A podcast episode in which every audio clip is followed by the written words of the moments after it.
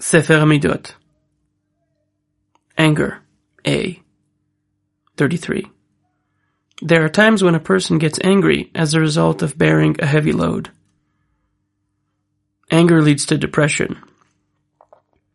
Even though Hitbodedut is a very good thing, improper seclusion leads to anger.